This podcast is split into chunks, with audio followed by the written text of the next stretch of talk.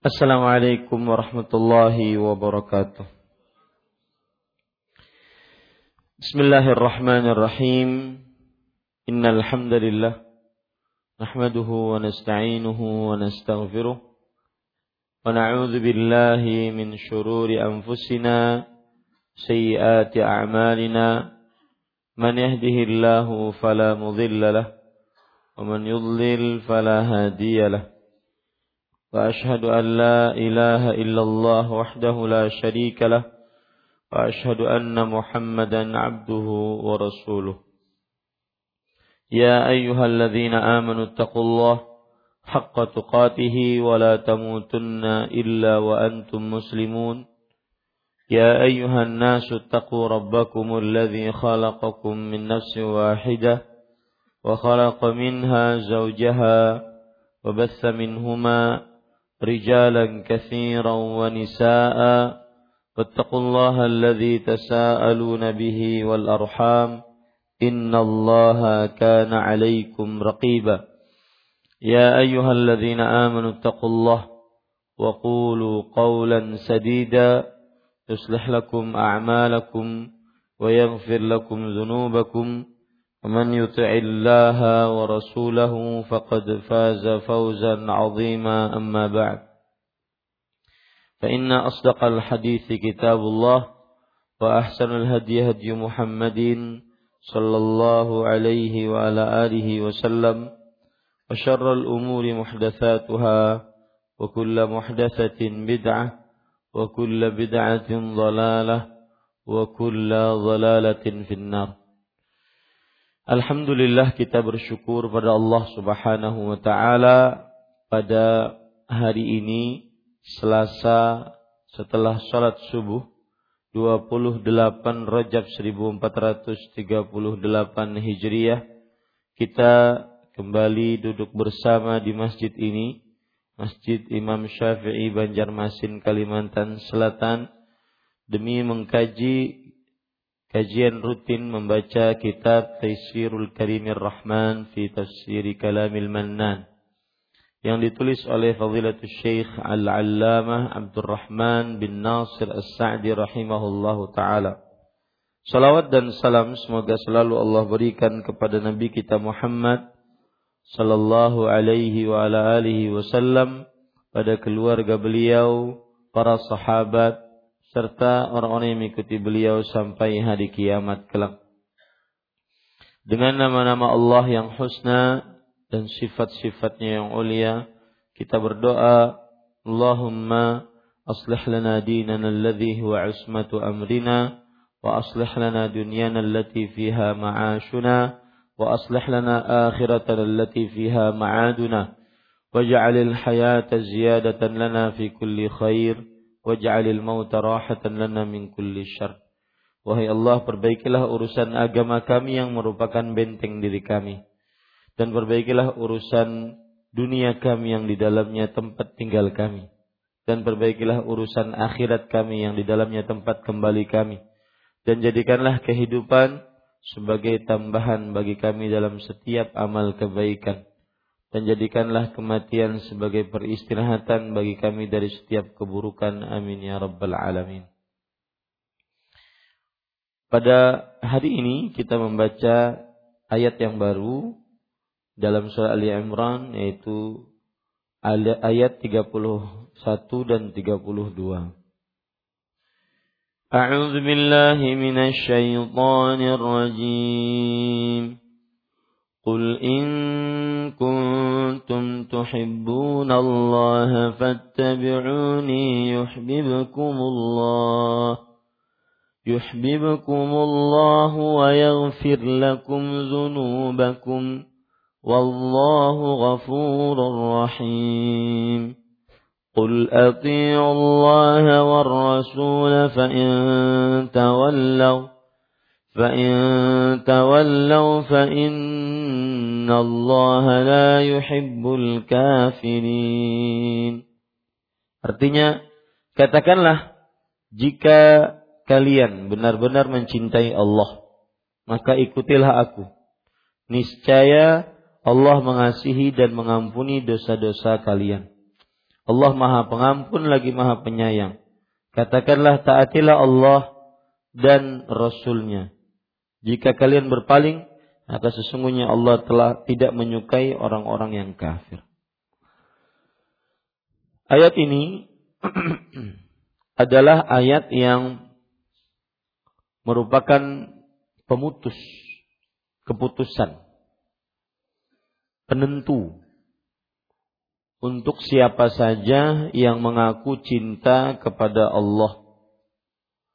Tetapi pada saat yang bersamaan dia tidak di atas jalan Nabi Muhammad sallallahu alaihi wasallam. Maka pengakuannya itu adalah dusta. Sampai dia mengikuti syariat Nabi Muhammad sallallahu alaihi wasallam dalam seluruh keadaannya dalam ucapan, perbuatan, amalan lahiriah, amalan batiniah.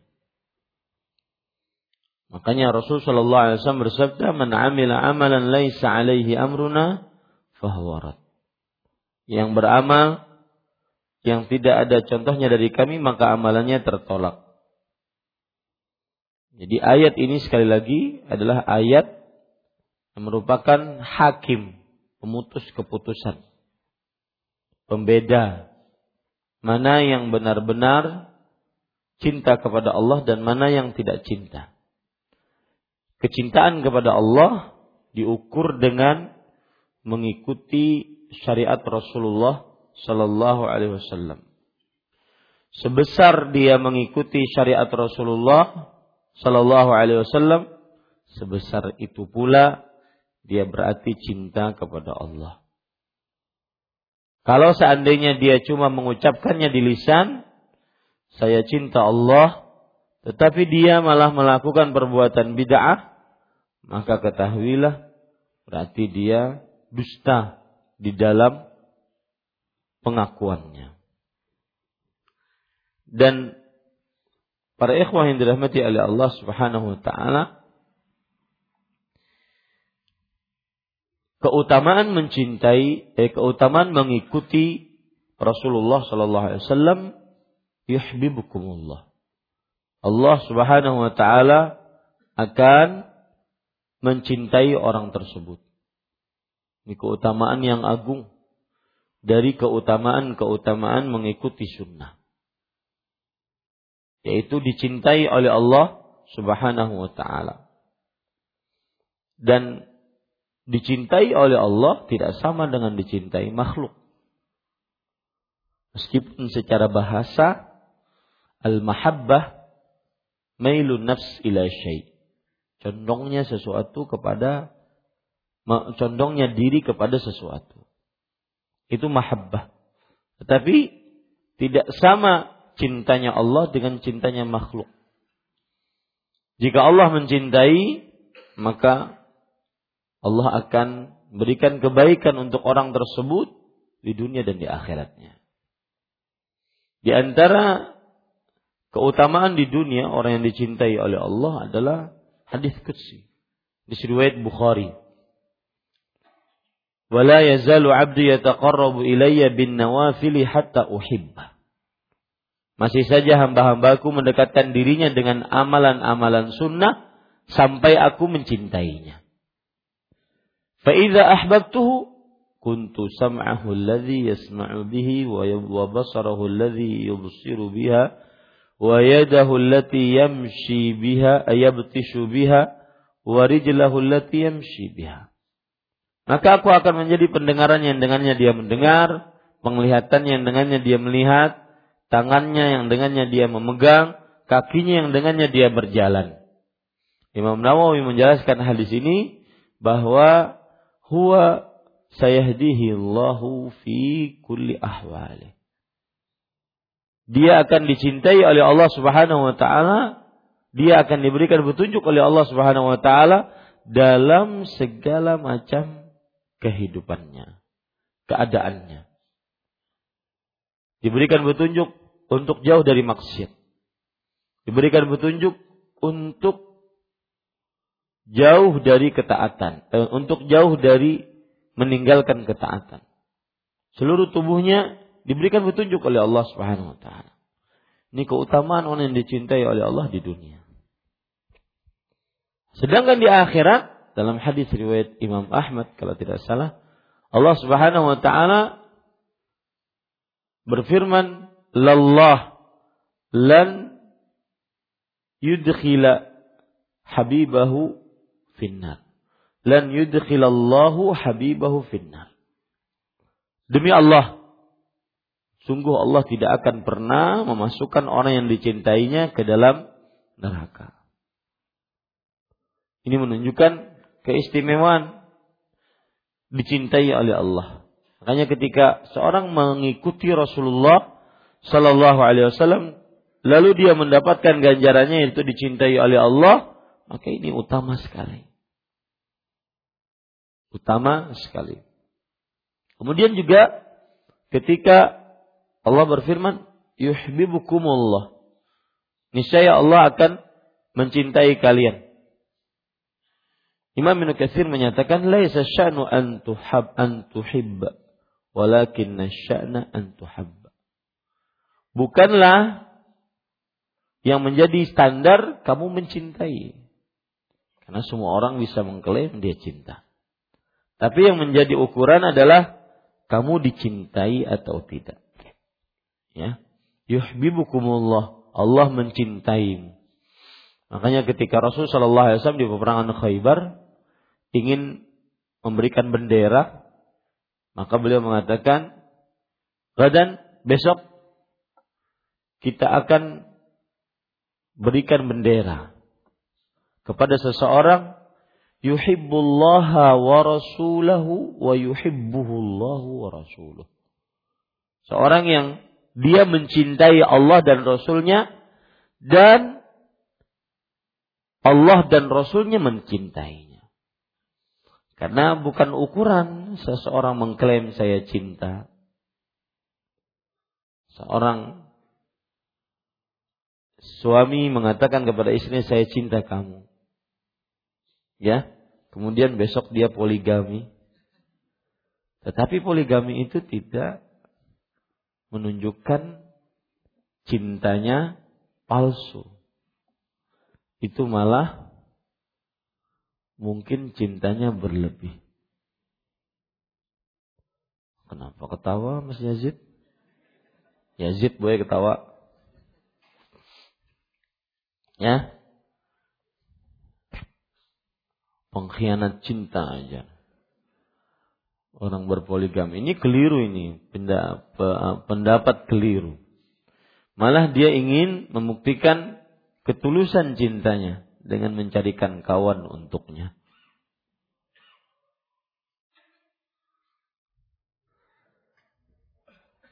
Hajar terus satai. Jadi para ikhwan yang dirahmati oleh Allah, yuhibbukumullah di sini faedahnya salah satunya disebutkan oleh Imam Nukatsir. Laisa sya'nu an tuhibba walakin sya'na an tuhabba. Bukanlah yang menjadi ukuran kamu mencintai karena semua orang bisa mengklaim dia cinta. Tetapi yang menjadi ukuran adalah kamu dicintai atau tidak.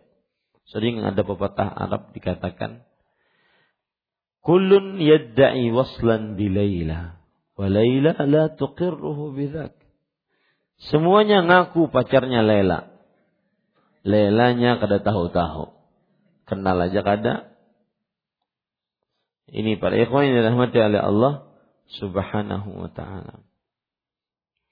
Lihat perkataan Al Hasan Al Basri menarik. Beliau mengatakan, "Za'ama qaumun annahum yuhibbun Allah Allah bihadhihi al-ayah." Sebagian orang mengaku mengklaim mengklaim dirinya cinta kepada Allah, maka Allah uji akuan mereka tersebut dengan ayat ini. Apa ujiannya? Nah, siapa yang tahu? Apa ujiannya? Mengikuti Rasulullah Itu ujiannya. Sebagian orang mengaku cinta Allah. Maka kecintaan kepada Allah tersebut Allah uji. Ujiannya adalah seberapa taat dia untuk Rasulullah sallallahu alaihi wasallam atau seberapa taat dia mengerjakan syariat Rasulullah sallallahu alaihi wasallam. Kemudian yang menjadi pelajaran juga adalah bahwa ada riwayat pentingnya cinta. Bahkan agama dibangun di atas raja cinta. Agama itu dibangun di atas atas cinta.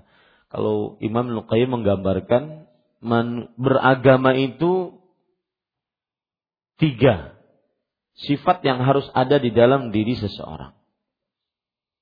Yang pertama rasa harap dan kedua rasa cinta. Itu bagaikan dua sayap yang harus selalu bersama-sama. Jika terlalu berharap, patah rasa rasa takutnya, maka dia akan meremehkan maksiat. Kalau burung punya sayap satu, tidak bisa terbang. Tidak manfaat berarti. Begitu juga kalau seandainya dia cuma punya rasa takut, yang menyebabkan tidak punya rasa harap, akhirnya terlalu berputus asa, was-was.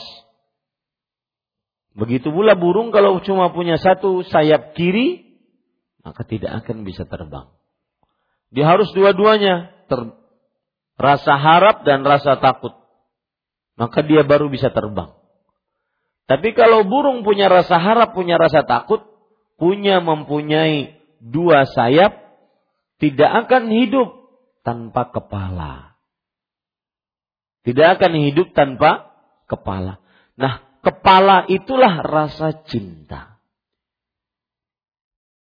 Rasa cinta yang menjadikan ibadah-ibadah yang dikerjakan dengan rasa harap, rasa takut tadi jadi hidup. Sholat, subuh. Padahal masih mengantuk. Dia kerjakan jadi hidup.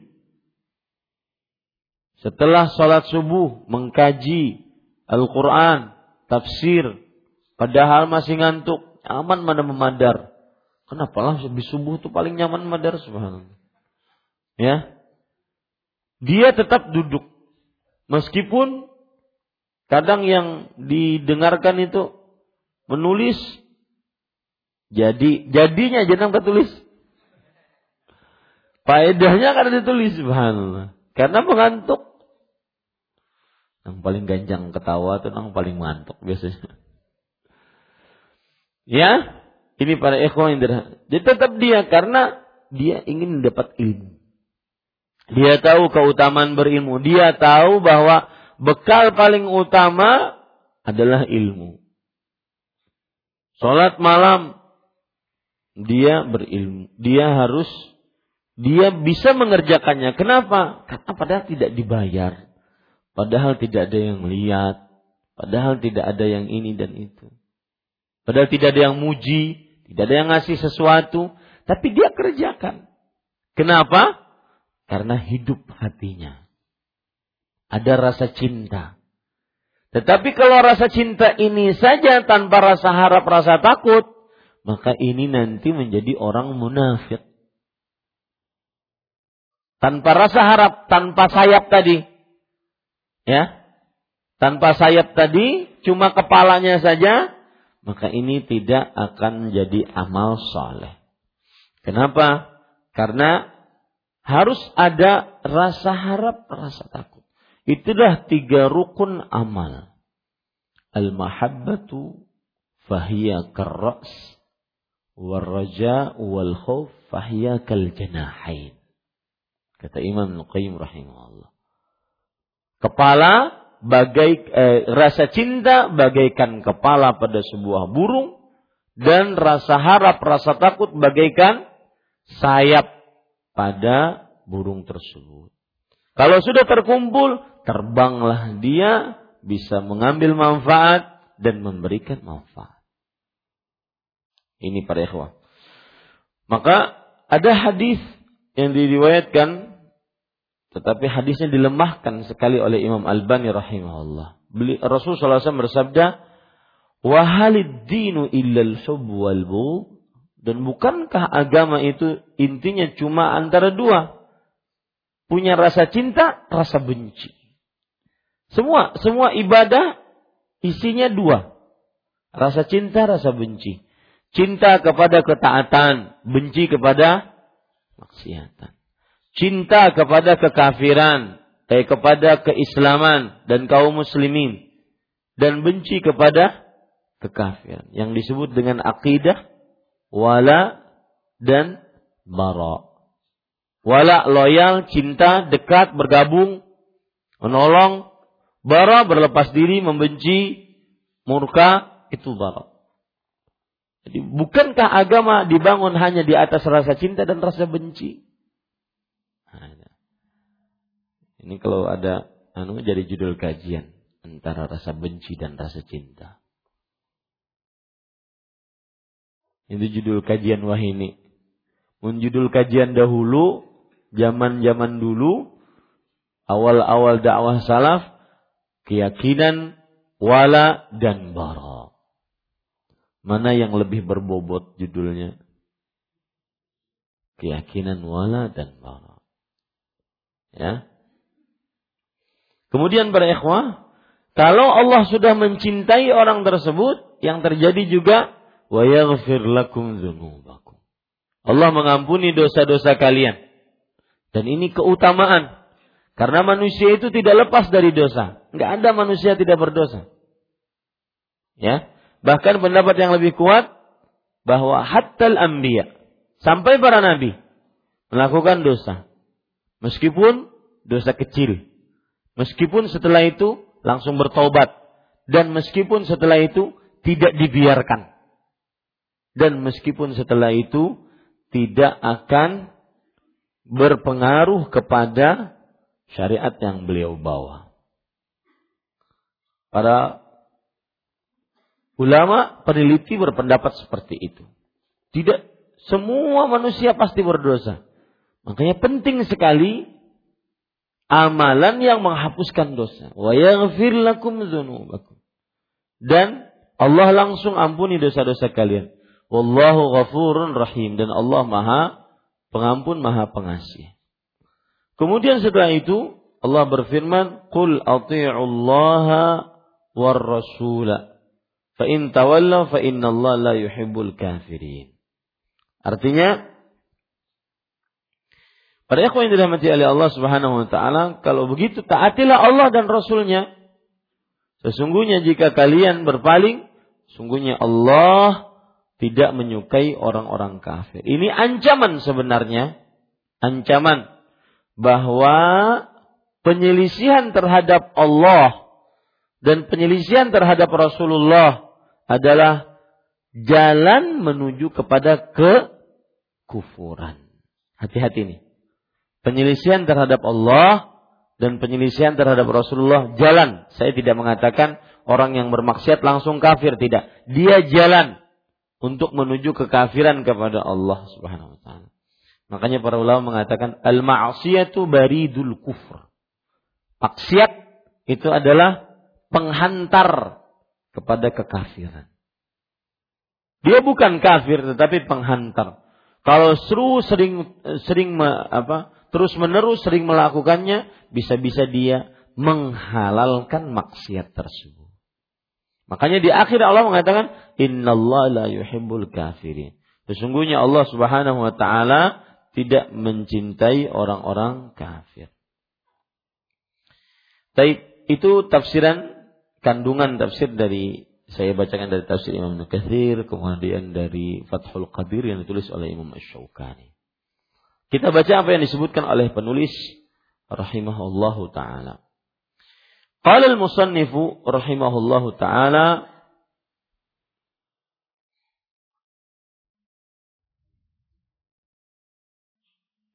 Qul in kuntum tuhibbun Allah. Hadhihi al-ayatu hiya al-mizan allati yu'rafu biha man ahabballaha haqiqatan wa man idda'a dzalika da'wa mujarradin mujarradatin ayat ini merupakan patokan di mana dengannya kita dapat membedakan orang yang mencintai Allah dengan sebenar-benarnya dengan orang yang hanya sekedar mengaku-ngaku semata. Ya. Ini fa'alamatu mahabbatillah ittiba'u Muhammadin sallallahu alaihi wasallam. Tanda-tanda kecintaan kepada Allah adalah mengikuti Rasulullah sallallahu alaihi wasallam. Muhammad sallallahu alaihi wasallam alladzi ja'ala mutaba'atahu wa jami'a ma yad'u ilaihi tariqan ila mahabbatihi wa ridwanihi. Di mana Allah menjadikan tindakan mencontohi Rasulullah sallallahu alaihi wasallam dan mengikuti segala yang disuruhkan beliau sebagai jalan kepada kecintaan kepadanya dan keridhaannya. Nah, ini sebagaimana sudah kita singgung tadi, Sebesar cinta seseorang kepada Rasulullah, sebesar itu dia cintanya kepada Allah. Sebesar pengamalannya dia sesuai dengan sunnah Rasul, sebesar itu pula cinta dia kepada Allah Subhanahu wa taala. Jadi di situ ada dua dua pesan. Mencintai Allah dan dicintai Allah. Dua pesan apa keutamaan mencintai Allah dan apa keutamaan dicintai Allah. Jadi dua hal itu. Kitanya mencintai Allah dan kitanya dan Allah apakah mencintai kita atau tidak. Nah, cara agar kita dicintai Allah, ini berarti ayat ini jawaban hanya untuk dicintai Allah. Cara agar dicintai Allah Subhanahu wa taala mengikuti Rasulullah Sallallahu. Dan sudah kita sebutkan tadi keutamaan-keutamaan dicintai Allah. Ya, di antaranya dapat cinta Allah, kemudian diampuni oleh Allah dosanya, kemudian setelah itu diberi petunjuk oleh Allah anggota tubuhnya. Adapun keutamaan mencintai Allah, mencintai Allah nanti lain lagi. Jadi di sana ada dua dua pekerjaan mencintai Allah atau dicintai Allah. Nah, di sini di mana Allah menjadikan tindakan mencontohi Rasulullah dan mengikuti segala yang disuruhkan beliau sebagai jalan kepada kecintaan kepadanya. Lihat. Ya, sebagai jalan kepada kecintaan kepadanya dan keridhaannya.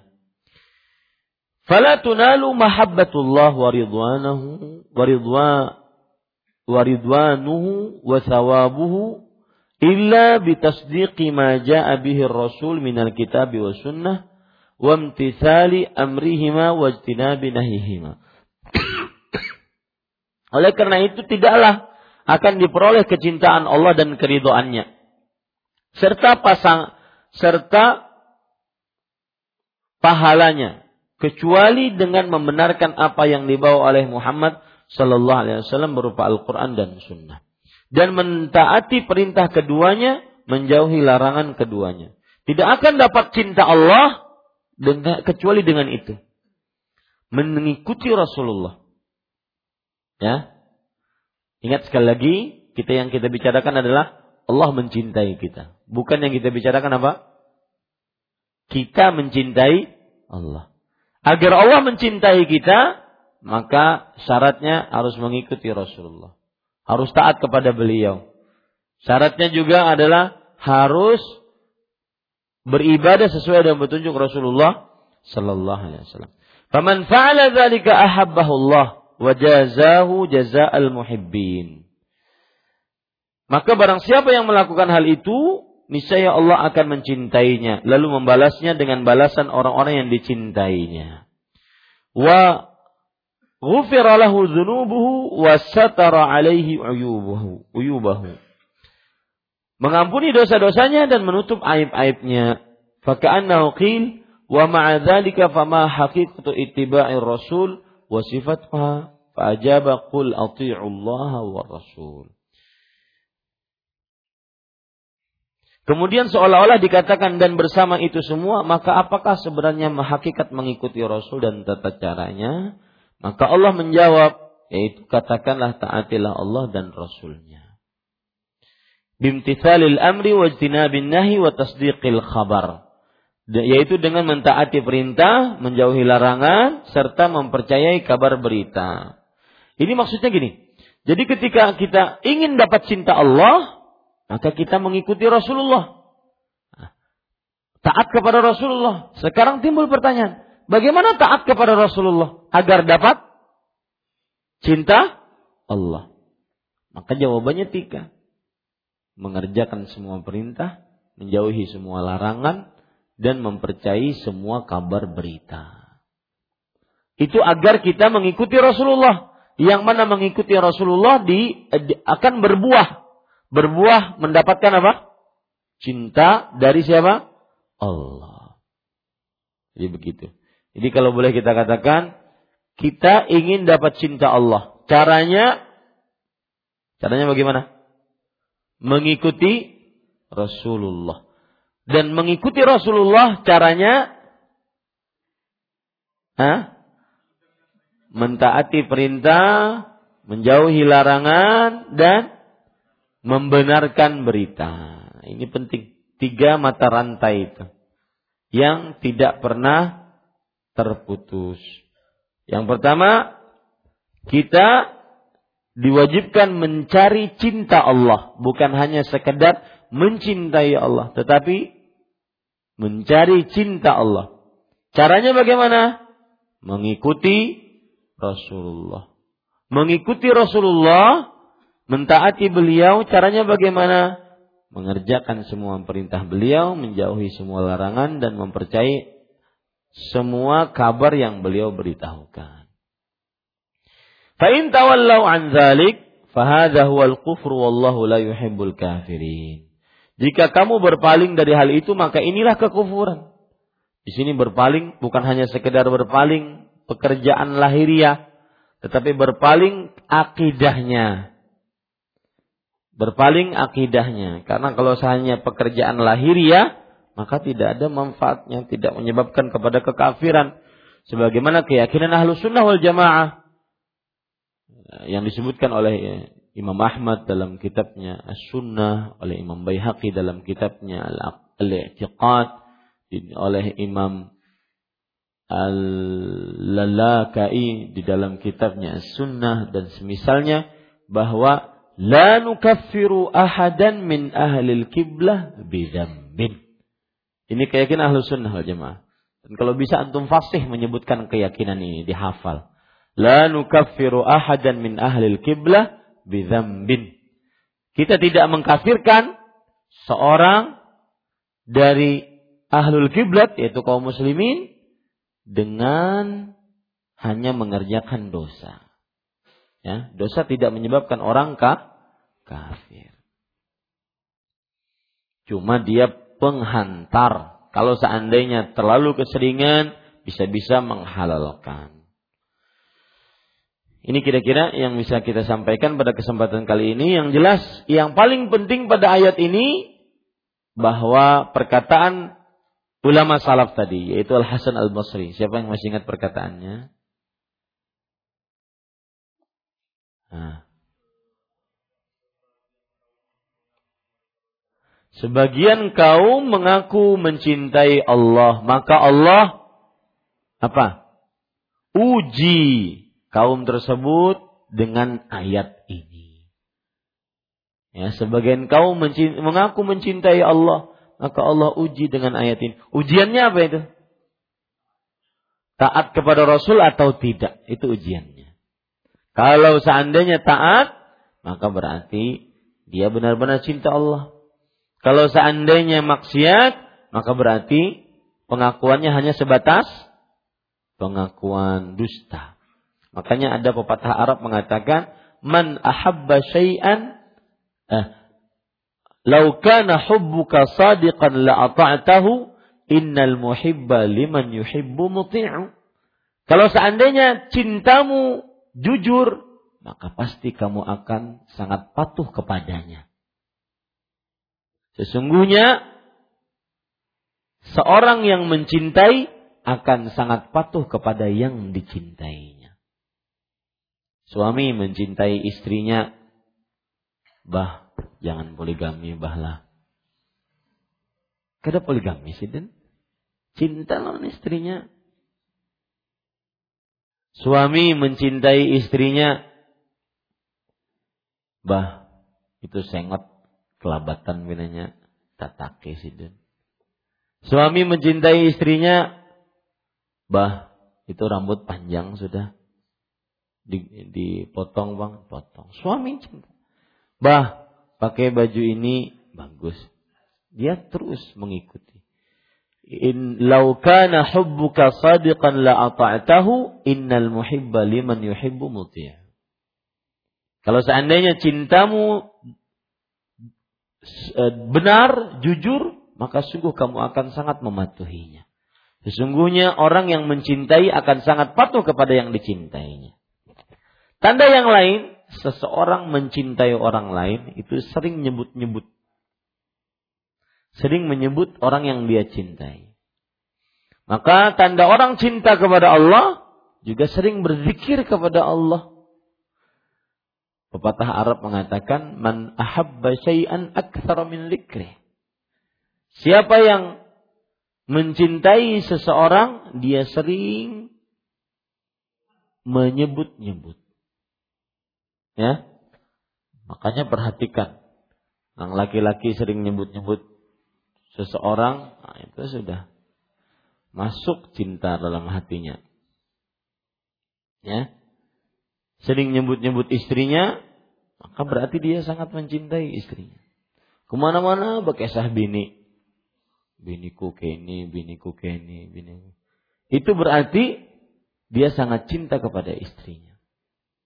Ya.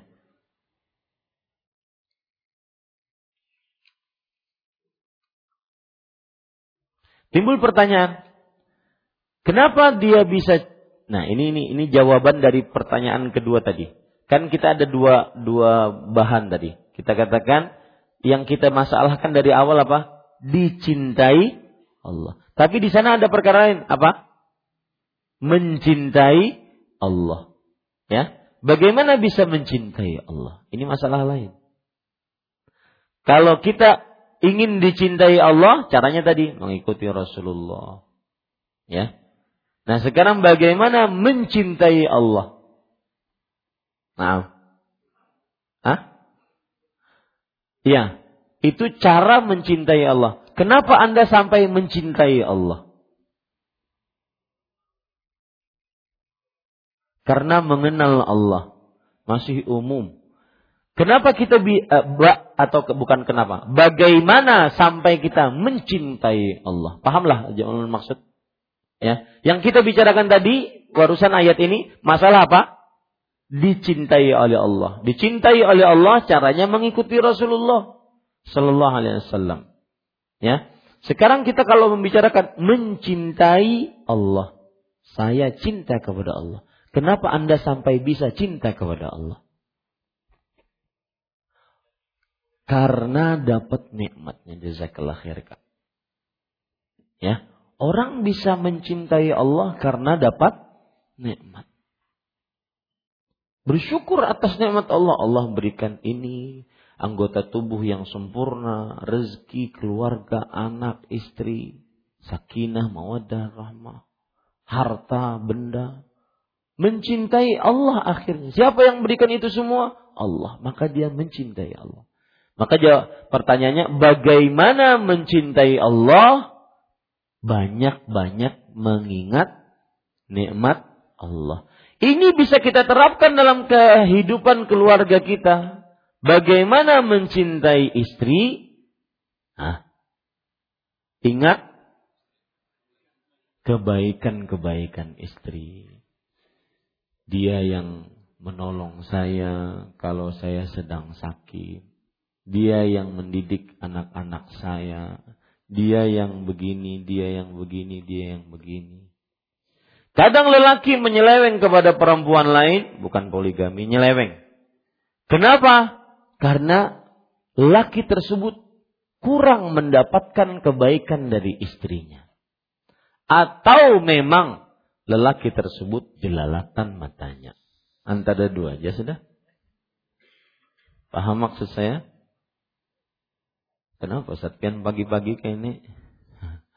Bolehkah mengerjakan sholat malam dikarenakan adanya hajat keduniaan? Gak boleh. Haram. Kesyirikan. Ya, haram. Syirik itu. Ada hajat keduniaan dia sholat malam. Ini namanya niat sholat malamnya untuk dunia. Apa dalilnya? Antum harus tahu itu. Dan saya sering mengatakan, orang-orang yang bermanhaj salaf tidak boleh bodoh dalam akidah, tauhid. Dia harus lancar karena itu makanan sehari-hari dan karena itu adalah pondasi dasar. Allah berfirman dalam Al-Qur'an, "Man kana yuridu harfad dunya nu'tihi minha wa huwa fil akhirati minal khasirin." Barang siapa yang menginginkan keindahan dunia, kami akan berikan kepadanya, tetapi di akhirat dia termasuk orang-orang yang merugi. Surat Asy-Syura surat ke-42 ayat 20. Wa man kana yuridu harthal akhirati nu'tihi min nazid lahu fi harthih. Wa man kana yuridu harthad dunya nu'tihi minha wa ma lahu fil akhirati min nasib. Barang siapa yang menginginkan keindahan akhirat, kami tambahkan untuknya di dalam keindahannya. Dan siapa yang menginginkan keindahan dunia, maka kami akan berikan dia. Mungkin dia dapat. Dapat. Salat malam, ingin hajat dunia, dapat dia. Oh ini gara-gara salat malam. Gara-gara salat malam. Tapi di akhirat, tidak ada pahalanya. Cuma kepentingan dunia saja. Maka nggak boleh ini. Ya, tidak boleh dan haram beribadah untuk kepentingan dunia. Lalu Ustaz kita sholat kita sedekah ingin dengan niatan mendapatkan gantian di dunia.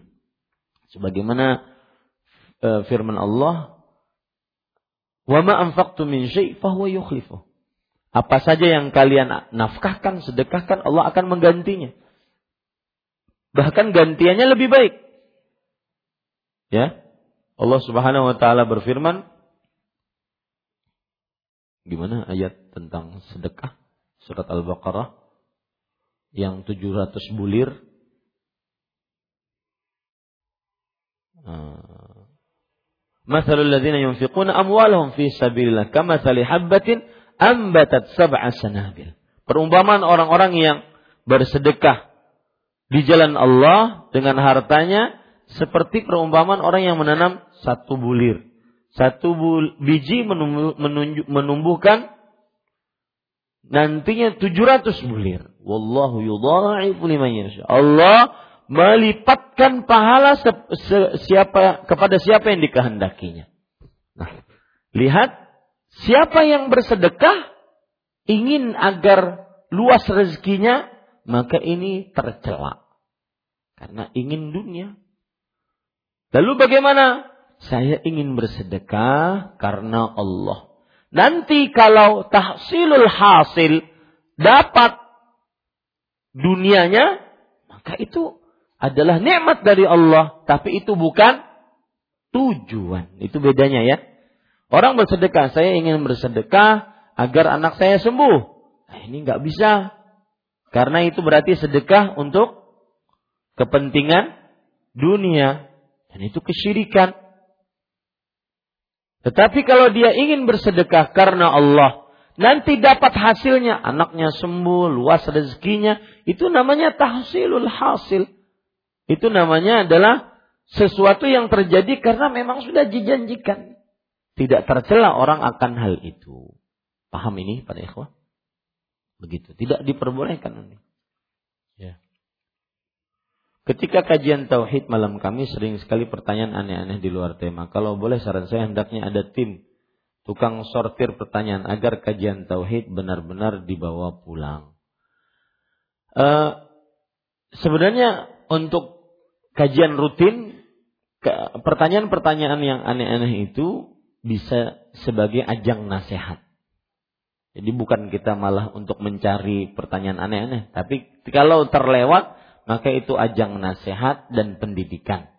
Agar nanti ketika tablik akbar ada ustadz dari luar tidak melakukan hal seperti itu. Ya.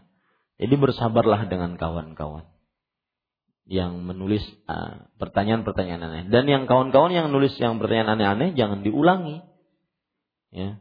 Dan saya melihat beberapa kali ada pertanyaan aneh-aneh, ternyata itu dari anak-anak. Anak-anak baru balik, pertanyaannya tentang perbuatan-perbuatan keji, porno-porno. Ya. Ada sampai di sini sering. Tidak kalau ada saya baca kemudian saya itu pertanyaannya biasanya aneh-aneh. Ada anak-anak yang ikut yang dia mungkin baru balik, kemudian pikirannya kotor, maka pertanyaannya seputar-seputar itu. Ini sangat sangat menyedihkan sebenarnya. Dan jangan dibiarkan penyakit buruk itu jangan dibiarkan karena dia nanti kebiasaan sampai tua. Ya, sampai tua.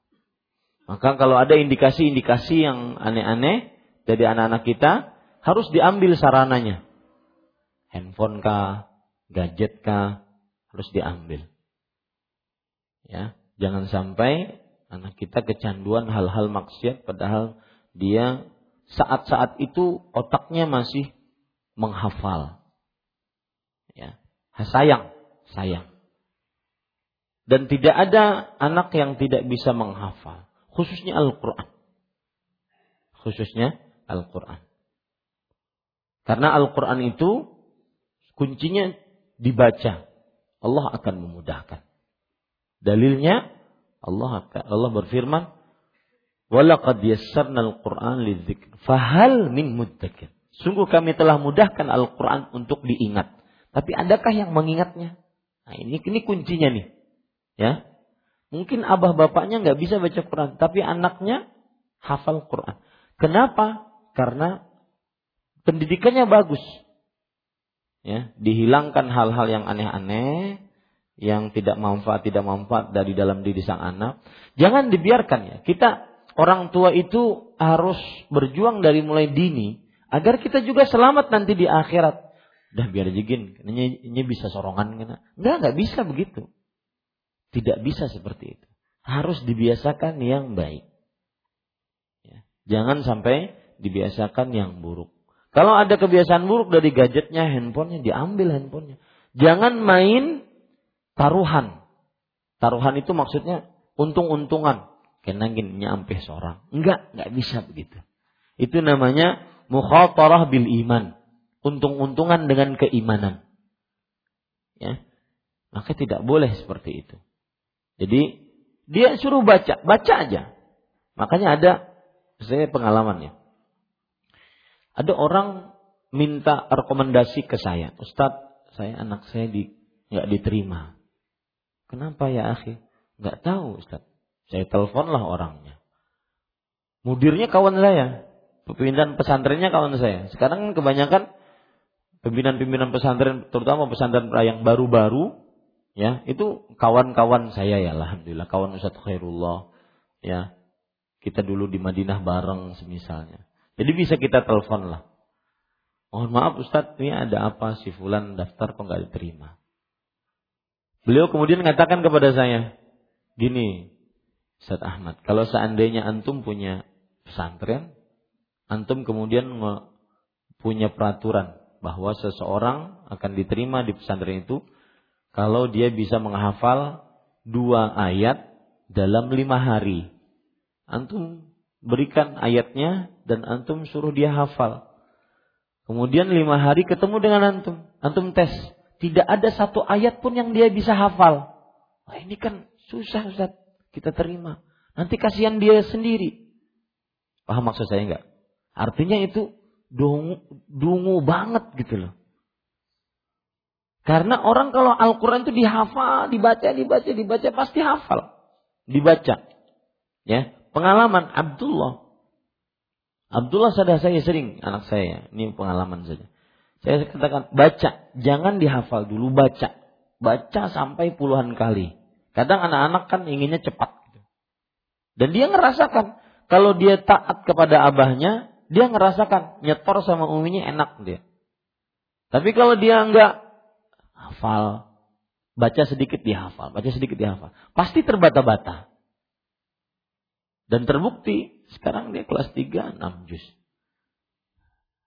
Itu karena tadi dibaca aja kuncinya. Karena Allah berfirman, "Fahal min mudzakir." Maka apakah ada yang mengingatnya?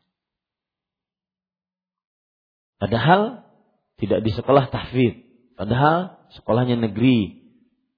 Padahal tidak masuk kepada guru tahfidz, nggak ada.